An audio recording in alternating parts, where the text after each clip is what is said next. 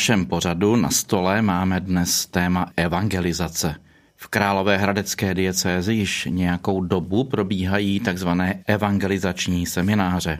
Nejen o nich si dnes budeme povídat s generálním vikářem Královéhradecké diecéze otcem Janem Pasekou, vikářem pro pastoraci a školství otcem Prokopem Brožem a Ludmilou Terezí Soukalovou, která má semináře na starosti a je současně diecézní ředitelkou papežských misijních děl.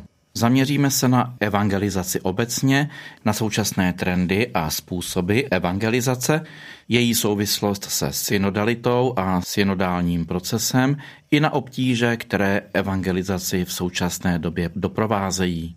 Při poslechu vás vítá Martin Weisbauer. Já vás zde ve studiu všechny tři moc vítám a jsem rád, že jste přišli na naši diskuzi. Dobrý den. Dobrý den. Dobrý den, zdravím všechny posluchače Radia Proglas. Dobrý den. Slovo evangelizace asi všichni znají, ale pojďme si ještě v úvodu tento termín trochu upřesnit. Podle papeže Františka evangelizace už není pouhým jedním z úkolů církve, ale jejím hlavním úkolem. Úkolem církve ale je i pastorace. Pojďme si nejprve stručně říci, jak se liší evangelizace a pastorace. Tak já bych řekl, že evangelizace je přímé uposlechnutí Pána Ježíše, kdy v Matoušově evangeliu v 28. kapitole říká Kristus, jděte tedy, získejte za učedníky všechny národy, křtěte je ve jménu Otce i Syna i Ducha Svatého a učte je zachovávat všechno, co jsem vám přikázal. To je slovo a výzva samotného Krista Pána, Kdybych eh, tento Ježíšův výrok a toto Ježíšovo přání měl ještě doplnit, tak bych otevřel Evangelii Nunciandi dnes už od svatého papeže Pavla VI., kde Pavel VI. říká, že evangelizaci můžeme definovat jako hlásání Krista těm, kteří ho ještě neznají. A když bych se měl krátce zaměřit eh, na ten termín pastorace, tak pastorace znamená prohloubení víry lidí, kteří v Krista věří. Pastorace to jsou všechny aktivity a můžeme říct aktivity pro děti, pro mladé, pro manžele, pro staré lidi a slouží hlavně k prohloubení víry. Papež František v jednom svém výroku řekl, že evangelizace je jako dodání vody ke kořenům stromu křesťanství. Jak tomu máme rozumět? Si Prokop třeba může?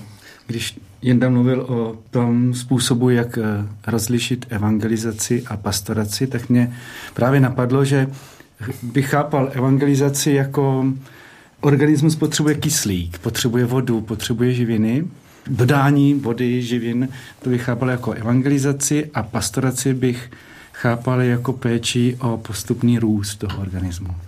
Papež eh, František, když přejímal cenu Karla Velikého, tam právě zmínil tuto myšlenku, tak právě říkal, že my máme dneska jako mnoho hodnot, krásných hodnot, křesťanských hodnot, naše kultura, naše civilizace, ale nemá vodu. Takže se může stát, že uschneme když bude mít plno hodnot. Takže je potřeba, aby přišlo evangelium. A v této potřebě, aby přišlo evangelium, bych se chtěl zeptat, kdo všechno tedy je povolán k tomu, aby evangelizaci prováděl. Papež František ve svém díle Evangelii Gaudium říká, že na základě přijatého křtu se každý stává učedníkem, kterému je svěřeno poslání. A hned na to navazuje článkem, že se nesmíme vymlouvat na svou nedokonalost. Takže to odpovídá na otázku, každý pokřtěný je poslaný, je povolaný hlásat evangelium. Takže v podstatě každý, ale přesto jsou zde určití specialisté na evangelizaci, že? Ano, tak jsme v katolické církvi a katolická církev, jak všichni víme, tak má jistou hierarchii. První, kdo je zodpovědný za evangelizaci, tak je vždycky biskup jako pastýř místní církve a Papež František, jakožto nástupce apoštola Petra, římský biskup, eh, tohleto téměř od začátku svého pontifikátu zdůrazňuje tu nutnost evangelizace. když třeba napsal apoštolskou exhortaci Evangelii Gaudium, eh, která se týká evangelizace a předávání Kristova evangelia, radostné zvěsti, tak tam se obrací úplně k nám, ke všem, samozřejmě na prvním místě k biskupům, ke kněžím, ale ke všem, jak už eh, řekla Lída, ke všem pokřtěným, abychom s radostí a s chutí Kristovo evangelium předávali dál. A myslím si, že konkrétně třeba v této apoštolské exhortaci nás tak jako zajímavým způsobem vyzývá nebo zve k tomu, jak Kristovo evangelium hlásat. Eh, mně se moc eh, třeba líbí, kdy v šestém článku tam říká, že někteří křesťané žijí ve stylu postní doby bez velikonoc, nebo v desátém článku, kde říká, že evangelizátor by se neměl tvářit pořád jako na pohřbu, ale že bychom měli dávat najevo taky to, že z Krista a z jeho evangelia máme radost. A to neplatí jenom pro biskupa nebo pro kněze, pro posvěceného služebníka, ale to platí úplně pro každého z nás, pro pokřtěného člověka, abychom rozdávali radost z Evangelia. Na to člověk nemusí mít nějaké veliké teologické vzdělání, na to je jenom nutné žít Kristem, živit se božím slovem, živit se evangeliem a tohle to, co získáme z Kristova evangelia, tak předávat dál. A tady bych narazil nebo se dotkl další otázky, že někdy říkáme, no jo, ale já bych rád evangelizoval, ale třeba tamhle ten nechce a pan farář k tomu moc není a tak. Tyhle ty záležitosti bohužel jsou, nebo e, tyhle ty jevy, ale to neznamená, že se můžeme vymlouvat nebo říkat, že nemůžeme nic dělat. Každý z nás se potkává s určitými lidmi, každý z nás žije v nějakém prostředí a právě to, kde žijeme, to, kde se vyskytujeme, tak je vhodný prostor předávat radostnou zvěst Kristova evangelia. Kristovo evangelium nepředáváme jenom v kostele, ale předáváme ho tam, kde jsme, tam, kde žijeme.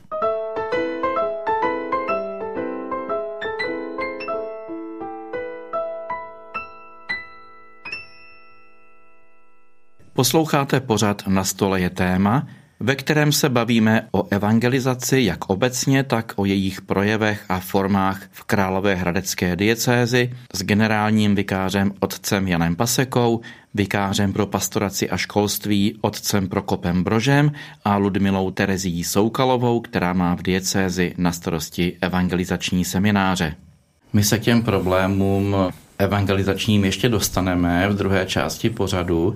Mě by teď spíše zajímaly nějaké konkrétní zkušenosti. V úvodu jsem říkal, že v naší diecézi existuje program takzvaných evangelizačních seminářů.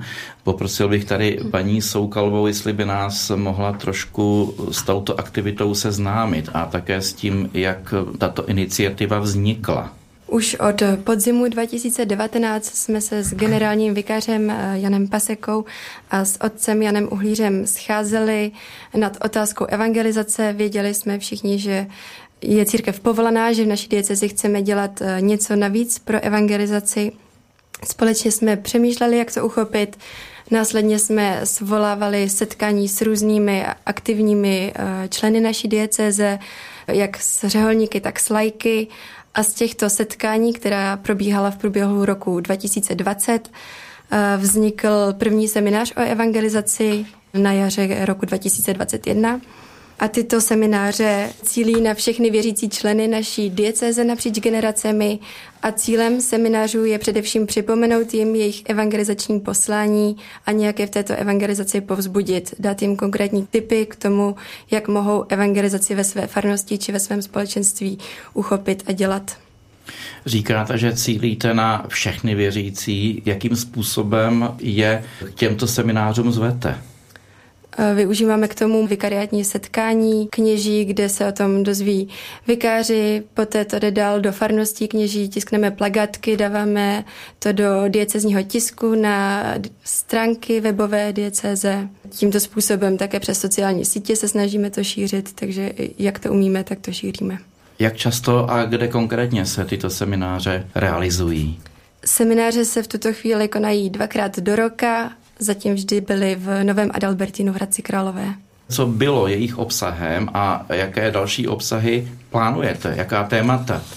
Obsahem byla v dopolední části vždycky hlavní přednáška nějakého hosta, kterého jsme si pozvali.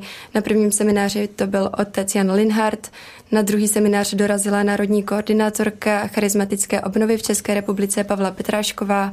Na další seminář zveme otce Josefa Prokeše. Vždycky se snažíme pozvat někoho, kdo má nějaké zkušenosti s evangelizací a kdo by mohl povzbudit účastníky semináře o evangelizaci. A v odpolední části semináře probíhají workshopy, které se zaměřují na konkrétní evangelizační aktivity, aby ti lidé, kteří dorazí, mohli načerpat konkrétní eh, dovednosti k tomu, jak evangelizovat eh, ve svém místě, kde žijí. První seminář, eh, který byl v tomhletom duchu a který vedl, vedl otec Jan Linhardt, tak on začal, začal takovou hezkou, krásnou zkušeností, kdy ještě byl v Olomouci jako spirituál a tam v konviktu absolventi konviktu, nebo ty, kteří zrovna byli v konviktu, tak jezdili na nějaký čas na takový pastorační týden nebo pastoračních 14 dní a zkoušeli, jaké to je evangelizovat, jaké to je jít do terénu, jít k lidem, a nějakým způsobem začít mluvit, hovořit o Bohu. A vlastně touhletou zkušeností, kterou konviktáci udělali, tak eh, tou začal a popisoval, když bych eh, to měl popsat jednou větou nebo říct jednou větou, eh, tak to byl seminář, který chtěl dodat takovou chuť evangelizovat, chuť natchnout se proto mluvit o Bohu, hledat eh, různé možnosti a způsoby, jak mluvit o Bohu a nebát se. A nebát se i toho, kdy člověk se třeba nesetká úplně s úspěchem nebo s tím, že mu všichni budou tleskat. Ten druhý seminář, který proběhl a kde hlavní přednášku měla Pavla Petrášková, tak byl také takovým povzbuzením nás, věřících, v tom, abychom se nebáli svědčit o Kristu. A byl to seminář, který chtěl povzbudit člověka ve víře. Když bych měl jmenovat něco konkrétního, co třeba mě osobně zaujalo, tak ona tam hezky říkala Pavla, že je důležité, abychom adorovali Krista, obdivovali Krista, ne třeba to, co se nám v osobním životě nedaří.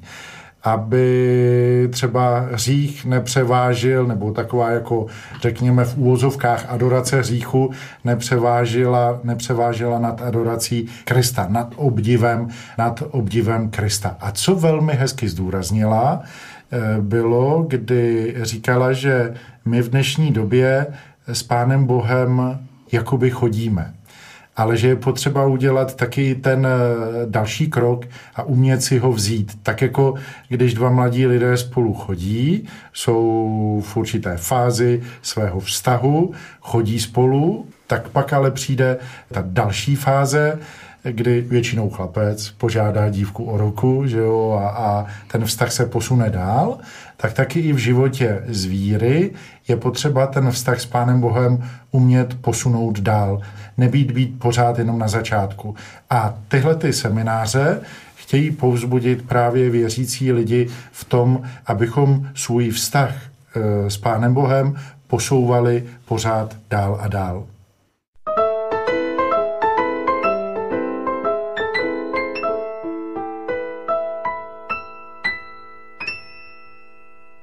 Evangelizační semináře, o kterých jsme se teď bavili, jsou nějakou specialitou hradecké diecéze, anebo funguje něco podobného i v diecézích jiných? Případně inspirují se vzájemně diecéze mezi sebou? Myslím, že to je svým způsobem specialita Královéhradecké dieceze, protože to vzniklo z diskuze členů Královéhradecké dieceze. Vzešla vlastně nějaká debata ze zhora eh, od eh, generálního vikáře. Zapojení do ní byly, jak jsem již říkala, lajci, i duchovní, řeholníci, kněží a z těchto našich debat v naší Královéhradecké diecezi vznikl tento seminář o evangelizaci.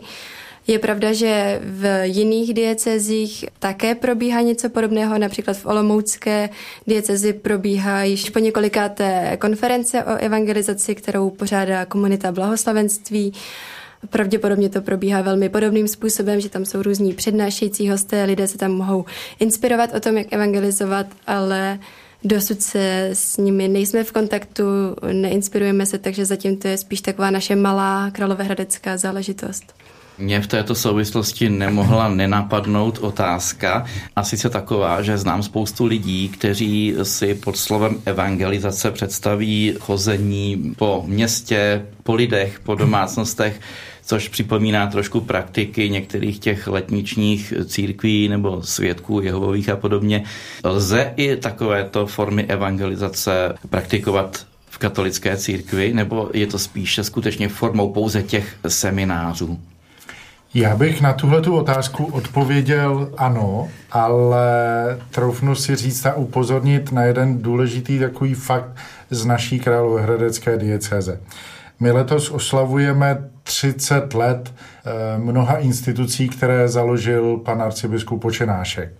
Třeba biskupské gymnázium, charita a tak dále a tak dále. Jeho velkou takovou ideou bylo svatodušní zpřátelování a to si myslím, že byla taková praktická nenásilná evangelizace a je dodnes. Já jsem třeba minulý týden byl na otevření e, nově opravené filozofické fakulty. Tady v Hradci Králové máme krásné vztahy s vedením nemocnice, s vedením města a tak dále. Mohl bych vyjmenovávat spousty institucí a to je taková přirozená, nenásilná evangelizace, kde s těmi lidmi hovoříme a kde se taky mluví i o věcech z víry. To je jako i můj pohled, ale určitě tady mý kolegové řeknou i další skutečnosti. Paní Lída chtěla něco dodat. Já jenom jsem chtěla přidat trošku osobní zkušenost. Když jsem byla ve Francii na rok, tak tam se nabízelo z dieceze, že bychom měli jako mladí se zúčastnit nějakého kurzu. Nabízely se různé kurzy, ale já jsem tam přišla až v době, kdy byly skoro všechny zabrané, kromě evangelizačního kurzu učeníci misionáři. A já jsem si říkala, že na to rozhodně nepůjdu, protože v mý hlavě byla evangelizace přesně to, co jste tady říkal podstatě otloukání Biblí o hlavy těch druhých lidí, vnucování něčeho. Znala jsem evangelizaci přesně z ulic, kde se něco vykřikává a je to většinou spíš špatně pro tu církev, že se takhle někdo ano. projevuje. Ale když jsem se nakonec teda zapsala do toho kurzu, protože jsme se něčeho měli zúčastnit, tak jsem poznala evangelizaci jako něco úplně jiného. Byli jsme tam vedeni nejdřív k velkému prohloubení vztahu s Bohem, byli jsme tam formováni eh, o různých reálích církve, o tom taky, jak komunikovat s druhými lidmi, jak mluvit s nevěřícími. Například, když mají různé negativní zkušenosti s církví, tak jak na to reagovat. A až poté, co jsme byli proškolení a co jsme sami prohloubili ten náš vztah s Bohem, tak až potom jsme byli vyslaní do ulic. A ne po jednom, ale byli jsme vyslaní v té celé skupině po dvou, stejně jako Ježíš vysílal učedníky. A stejně takhle to vlastně bylo. Ježíš nejdřív taky žil s těmi učedníky, formoval si s nimi vztah, nějak je vyučoval a až poté je poslal do ulic. Takže si myslím, že jako katolická církev, když chceme přistoupit třeba takhle k evangelizaci v ulicích, tak by tomu měla předcházet nějaká formace, nějaké třeba proškolení takhle těch učedníků, misionářů. A nemyslím si, že je úplně dobře, když jednotlivec sám od sebe jde a nějakým způsobem hlásá, protože to není nějak potvrzeno tou církví. Já si vzpomínám, že při nedávném celostátním setkání mládeže právě takováto nenásilná evangelizace probíhala. Nebylo to formou kázání, ale formou vyslání těch mladých lidí do různých institucí, pečovatelských domů a podobně, kde pomáhali, prováděli různé práce, tak to si myslím, že je také asi celkem zajímavý způsob evangelizace. Ano, to byl takzvaný způsob evangelizace skutkem A můžeme říci, že tato evangelizace skutkem je inspirovaná svatým Františkem. Vzpomeňme na takovou tu e, známou příhodu, kdy svatý František vzal jednoho bratra a říká mu, pojď, půjdeme kázat. A teď procházeli městem a šli do jedné ulice a do druhé ulice a takhle chodili, chodili nějaký čas po tom městě a pak se vrátili. A ten bratr říká Františku, tak kdy už konečně budeme kázat. A svatý František mu říká, no už jsme kázali. Kázali jsme svým životem.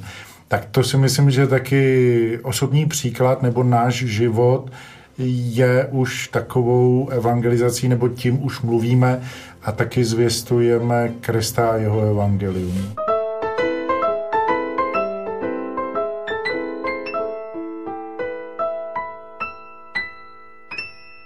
Posloucháte pořad Na stole je téma, ve kterém se bavíme o evangelizaci jak obecně, tak o jejich projevech a formách v Královéhradecké diecézi s generálním vikářem otcem Janem Pasekou, vikářem pro pastoraci a školství otcem Prokopem Brožem a Ludmilou Terezí Soukalovou, která má v diecézi na starosti evangelizační semináře. Otec Prokop má zkušenosti jako koordinátor synodálního procesu, nejen naší diecézy, ale i celorepublikovém, souvisí nějak synodalita a tento proces se samotnou evangelizací? Synodalita sama je vystavěna na misijním poslání církve a misijní poslání církve počítá s tím, že existuje jakési rozhraní mezi světem, v něm žijeme, a mezi světem, do něhož jsme byli pozváni a je to svět eh, prosá, prozářený Kristovým evangeliem. A tohle rozhraní je vždycky konkrétní. Není to otázka několika teorií. Evangelium je vždycky prostupuje lidskou zkušenost, prostupuje lidské prožitky a od tam a tam žije. Může se stát i součástí nějakého kulturního výtvoru, ale vždycky zůstává pokorně v lidské zkušenosti, v lidském prožitku. A misijní, misijní poslání církve znamená to, že církev nebo Kristovo dílo pokorně v tomto světě roste a působí právě přes lidské prožívání, přes lidskou zkušenost. A proto eh, synodalita pracuje právě s lidskou zkušeností, s tím pokorným prostředím, s tím pokorným materiálem, který máme k dispozici. A to je zkušenost která může být někdy velmi rozvinutá i třeba skrze hlubší poznání, ale to poznání nenahrazuje lidskou zkušenost někdy. Takže stále se jako vracíme a proto pro nás je důležité setkání, naslouchání lidem, blízkost lidem je vlastně něco, co je prostě alfa omega synodality. No a zcela zřejmě evangelizace a synodalita jdou ruku v ruce, protože mám za to, že evangelium, evangelizace je to, že reagujeme velmi rychle, živě na to, kam nás Bůh, duch vede, kde chce, abychom byli, kde chce, abychom reagovali. A právě se učíme v synodalitě a myslím si, to bych si nechal třeba i poradit, jakým způsobem se učíme být vnímaví na, na konkrétní podněty ducha. V synodalitě určitě se vlastně učíme, abychom byli vnímaví na společenství, v tom prostředí, kde žijeme, na konkrétní podněty ducha.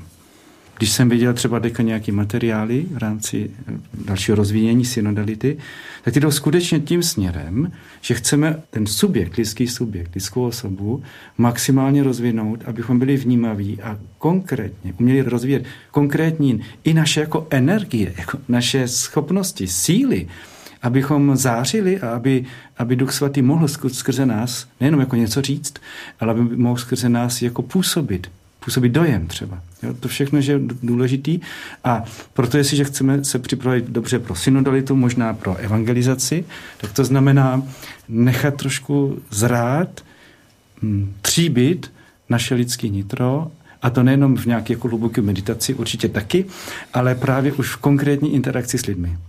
To znamená, že když chci, abych dobře hrál na housle, tak je musím vzít do ruky a hrát na ně. Podobně, jestliže mám dobře šířit evangelium, nezbývá, než ho začít šířit.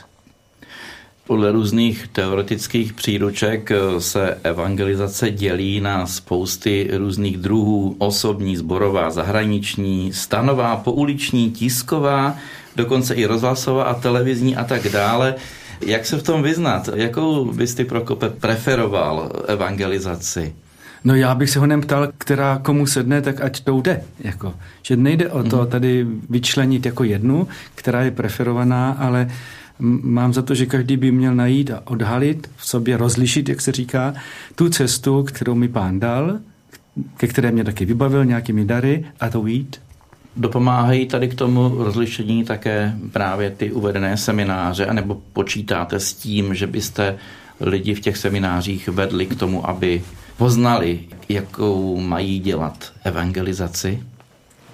Na seminářích dáváme lidem, účastníkům možnosti zúčastnit se různých workshopů o tom, jak evangelizovat. Jsou to workshopy jako třeba biblické trio, kde se pouze lidé společně modlí a prohlubují svůj vztah s Bohem a zároveň se třeba modlí za tu evangelizaci, kterou dělá někdo jiný.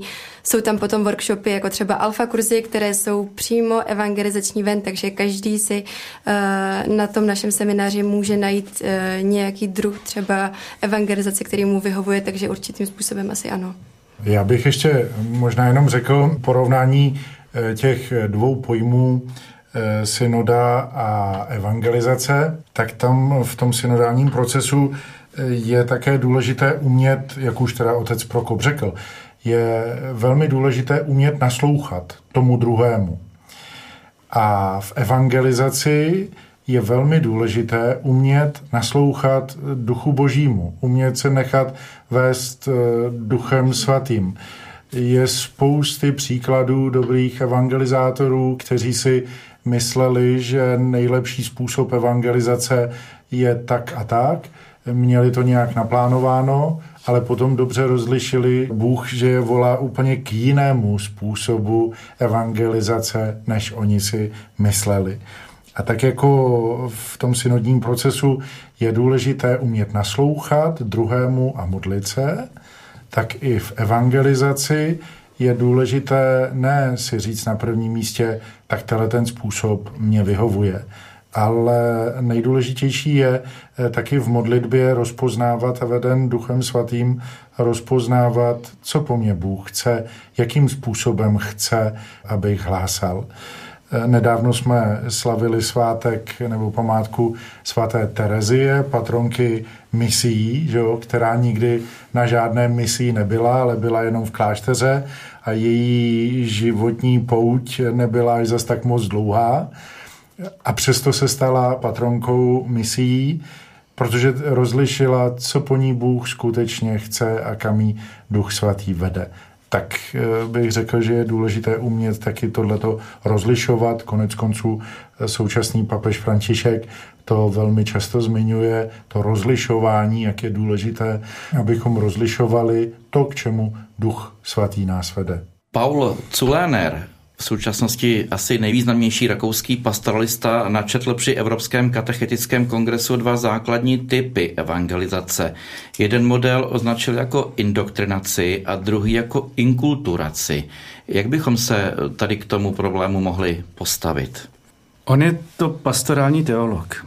To znamená, že sleduje způsoby, jaké užíváme my lidi k tomu, abychom dosáhli nějakého cíle a sleduje nějaký základní dvě hlavní linie a to sice, že jdeme a vštěpujeme nějakou jako doktrínu, což dělají třeba i manažeři, že jo, když jako opravdu něčeho dosáhnout, a nebo naopak, že se přizpůsobíme tomu prostředí. Jsou to nějaké, jako řekl bych, lidské tendence, které je fajn využít a je to velmi chytře nahlédnuto. To je hezký. Já bych chtěl říct, že evangelizace, když se na ně dívám i třeba z tohle úhlu pohledu, tak mi přijde, že evangelizace využívá ještě jednou jakékoliv cesty. Když se říká, že svatý Pavel byl poslán, aby hlásal evangelium, tak eh, ti, kteří studují život svatého Pavla, tak řeknou, že první jeho evangelizace byla stroskotaná misie, že úplně vyhořel se stáhnout do ústraní a pak pro něho poslali znovu. Takže mně přijde, že bychom měli vnímat asi jako i víc modelů misie, to znamená cesty, po které jde evangelizace, jde Kristovo evangelium. Mě teď napadá ještě otázka na paní Lídu, protože vy jste současně ředitelka papežských misijních děl v Hradci Králové. Jak jde u vás dohromady evangelizace a misijní působení? S těmi papežskými misijními díly je to tak, že se zaměřují především na misie Argentes, tedy na uh, misie v zahraničí, především uh, v zemích třetího světa, Snažíme se tam posílat finance, které zde vybíráme a snažíme se tam pomáhat budovat různá centra, která potom pomáhají lidem rozvíjet jejich víru. Tedy je potřeba, aby ti lidé nejprve měli splněny základní lidské potřeby a až poté je možné je evangelizovat. Takže tímhle směrem eh, se orientují papežská misijní díla, která zároveň informují lidi zde v České republice, případné dárce o tom, jak ty misie probíhají, jak žijí lidé tam v těch misích takže to je posláním papežských misijních děl. Potom tedy druhá věc je spolupráce v rámci dieceze na evangelizaci.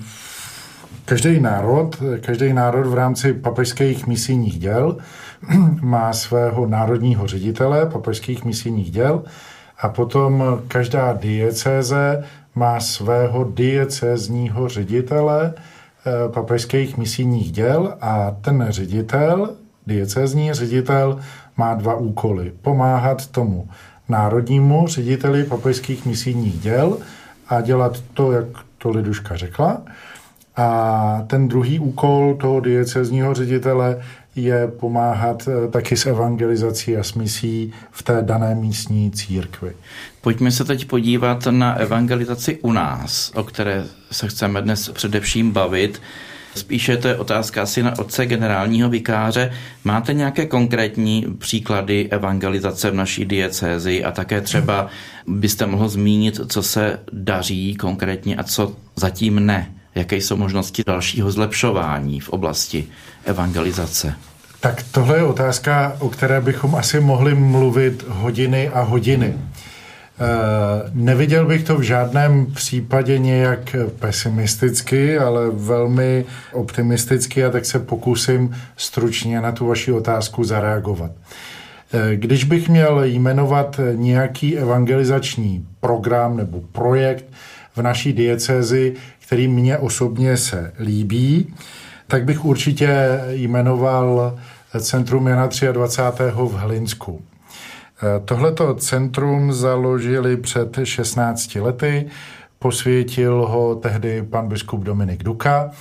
A tahle ta myšlenka vznikla tak, když tehdejší kaplan v Linsku, páter Martin Lanži, šel eh, navštívit jednu nemocnou paní na místní sídliště a díval se z okna toho paneláku, tak viděl uprostřed sídliště jistou budovu. To byl dřív výměník tepla.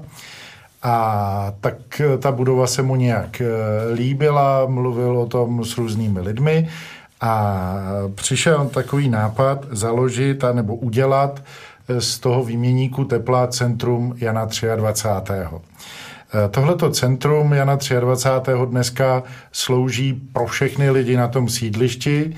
Konají se tam bohoslužby pravidelně, konají se tam aktivity pro děti, konají se tam aktivity pro mládež, pro staré lidi, lidi tam pomáhají třeba udělat obvazový materiál pro nemocnici, tuším do Havlíčkova Brodu, spoustu takovýchto aktivit. A e, chodí tam lidé z toho sídliště a to centrum pomáhá v šíření víry. Myslím si, že do budoucna to je takový inspirativní projekt, jak třeba to dělat i v ostatních větších městech. Protože my v dnešní době máme kostely tam, kde moc lidí až zase tak úplně nežije abych například zmínil třeba Pardubice, tak eh, v Pardubicích jsou velká sídliště, jako je třeba Polabiny, eh, Dukla, ale kostel tam žádný nemáme. A tehle ten projekt, který vznikl v Hlinsku, uprostřed sídliště využít nějakou budovu k těmto účelům, si myslím, že je takovou hezkou cestou. Když jsem nastoupil do funkce generálního vikáře, tak jsem si dal za úkol, že první měsíc chci obět všechny vikáře a pobavit se s nimi o situaci, o situaci v tom daném vikariátu, co se daří, co se nedaří. A vyšlo nám z toho, že se nám moc eh, nedaří evangelizace ven, že jakž tak jako v tom kostele a bohoslužby, tak to jo. Nějaká, to je spíš pastorace, že? To je spíš pastorace, to je ta pastorace. Ale nějaká evangelizace, že je spíše, já jsem si to pro sebe pojmenoval takovým názvem, že to je taková popelka. A z toho mám poměrně velkou radost, že jsem si to pojmenoval jako popelka, protože popelka nedopadla vůbec špatně. Víme, že pro popelku si přijel princ a, a jak to dál pokračovalo. A boží věc tam není nějak ztracená, tady dál, tam má perspektivu, tam má naději. A i když něco třeba jsme někdy opominuli nebo opomíjeli, tak ale není na místě nějak třeba fňukat nebo si zoufat, ale říct, tak zkusíme tuhle tu aktivitu a tuhle tu aktivitu a samozřejmě vedení duchem svatým.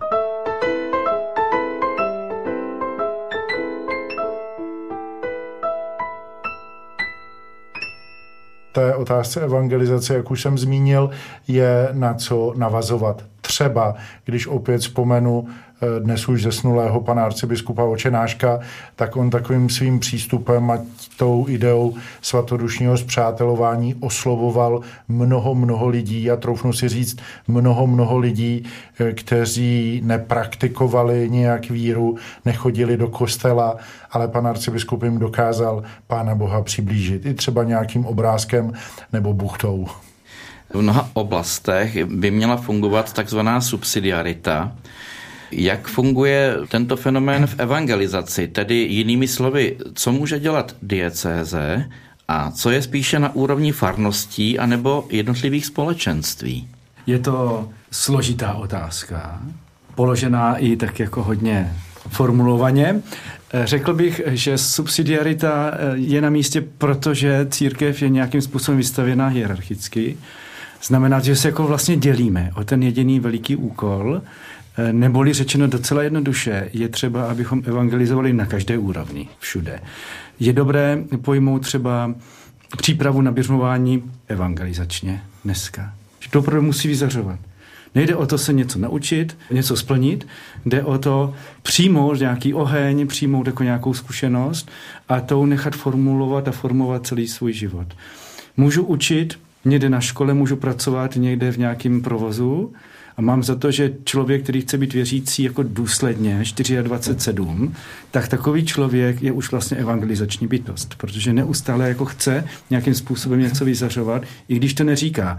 Přijde mi, že, že vlastně evangelizovat slovem, evangelizaci slovem musí předcházet evangelizace postojem. To je hodně důležitý a právě evangelizace někdy, ještě ta předslovní, se hraje velikou roli. Ještě než promluvím, tak si lidi všímají. Zvláště asi v dnešní době, kdy je všechno postaveno na zážitku nebo na osobním hmm. příkladu, dneska už asi těžko bude někdo poslouchat nějaké evangelizační výklady, že? Dlouhé, veliké. Ano, ano, ano. Víme, že při České biskupské konferenci existuje komise pro evangelizaci. Co bychom o ní mohli říci? Existuje s ní nějaká spolupráce nebo je tam co zlepšovat? Existuje výrok pana arcibiskupa Jana Graubnera, někdejšího Olomouckého, dneska Pražského, který po té, co proběhlo setkání, synodální setkání na národní úrovni na Velehradě, tak říkal, vždyť my máme přece komisi pro evangelizaci a misijní poslání církve, měli bychom ji oživit. To myslím si, že mluví za vše.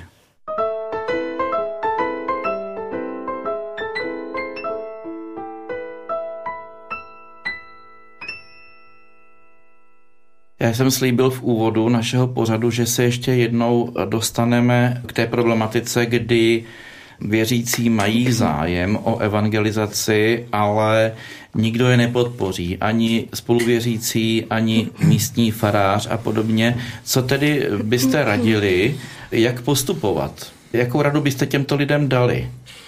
Ano, tak eh, těmto lidem bych dal eh, radu, aby se nenechali pokud možno odradit, když přijdou třeba za místním knězem a on eh, o ten jejich způsob evangelizace nebude stát, tak bych je moc a moc chtěl povzbudit, aby se tím nenechali, nenechali odradit. Třeba to můžou chápat jako prvotní impuls, že zatím takhle ne, ale jak už jsem řekl, tak myslím si, že evangelizovat člověk může právě svým životem v tom prostředí, kde se nachází. Třeba na pracovišti, tam, kde ten člověk pracuje, tam, kde ten člověk bydlí, tak už tím, jak jedná, jak vystupuje, jak se chová, eh, jestli někdy třeba v rozhovoru eh, s druhými lidmi zabředne do tohoto tématu víry nebo hodnot, řekněme, tak tím už eh, také člověk evangelizuje. Evangelizace v žádném případě není o tom, aby nás bylo víc v kostele, ale evangelizace je o tom podělit se o Kristovo evangelium a zvěstovat eh, Krista dál. Já bych ještě zmínil jeden výrok, dnes už taky svatého papeže Jana Pavla II., a sice v jeho apoštolském listě Novo Millenio Ineunte, který napsal k novému tisíciletí a je to jakýsi program do tohoto třetího tisíciletí, tak svatý Jan Pavel II. tam říká, kdo se skutečně setkal s Kristem, ten si to nesmí nechat pro sebe, ale musí jít a zvěstovat o tom nebo mluvit o tom dál. A těch způsobů je několik. Pokud ten daný člověk se necítí být eh, přijatý panem farářem, místním knězem, tak bych ho moc prosil, ať to nevzdává, ale ať eh, se snaží zvěstovat Krista tím nejlepším způsobem, jak umí svým vlastním životem. A třeba přijde, přijde čas, kdy v té farnosti se k němu připojí někdo další a další, e, založí nějaké třeba modlitební společenství, kdy se za to budou modlit. A nechci, aby teď to zněla jako nějaká otřepaná fráze, ale jestli někdo bude e, nebo je odmítnut, tak bych ho prosil, aby taky tohleto odmítnutí obětoval za to, aby Kristovo evangelium tím správným způsobem se šířilo tam, kde ten člověk žije, tam, kde prostě je doma. Určitě ale bych řekl, nenechte se, nenechte se odradit a svým životem a způsobem života Krista zvěstujte dál. Eh, pokud by tam byly eh, nějaké jo, další závažné odmítnutí toho místního kněze, tak bych určitě vybídnul toho daného člověka, ať se obrátí třeba na místního okrskového vikáře, ať s ním pohovoří, nebo samozřejmě nejdřív s tím dotyčným knězem, ať si promluví, když to se nesetká s nějakým účinkem, tak eh, s okrskovým vikářem a pak už by se to začalo nějak řešit dál.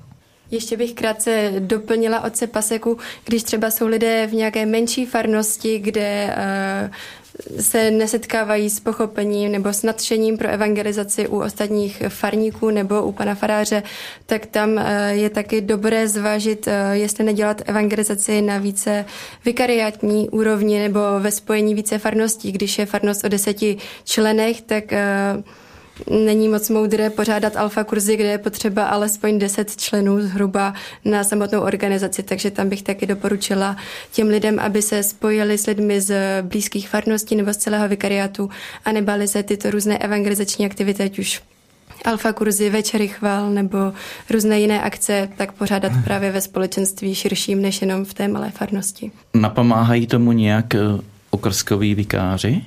Tak my jsme vikáře vyzývali k tomu, aby ty evangelizační aktivity, které se ve farnostech daného vikariátu dějí, eh, tak aby o nich pohovořili, případně aby nám dali, dali vědět eh, tady lidé, které evangelizační aktivity se dějí, aby třeba lidé, kteří by měli chuť zkusit nějakou konkrétní evangelizační aktivitu se mohli někde inspirovat nebo zajet se podívat, jak probíhá takový kurz alfa nebo kurz Sievers, aby se měli kde inspirovat.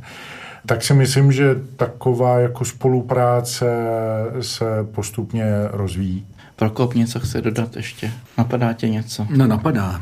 Mně přijde, že že jsou provázané jako tři prvky, a to sice evangelium, které je hlásáno, pak teda nějaký konkrétní hlasatel a potom eh, komunita, která se utváří kolem hlásaného evangelia. Takže eh, nemůžu být skutečně jako nějaký ztracenec, který hlásá evangelium, ale skutečně musí to být jako organicky spojené s komunitou, která hlásáním evangelia roste.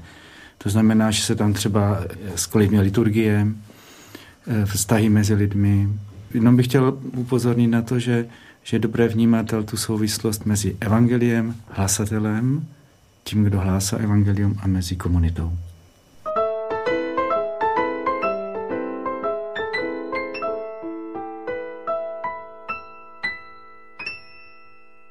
No mě teď v závěru našeho pořadu nezbývá, než vám poděkovat za zajímavé informace, ale také za povzbudivá slova a děkuji moc, že jste dorazili k nám do studia. Děkujeme.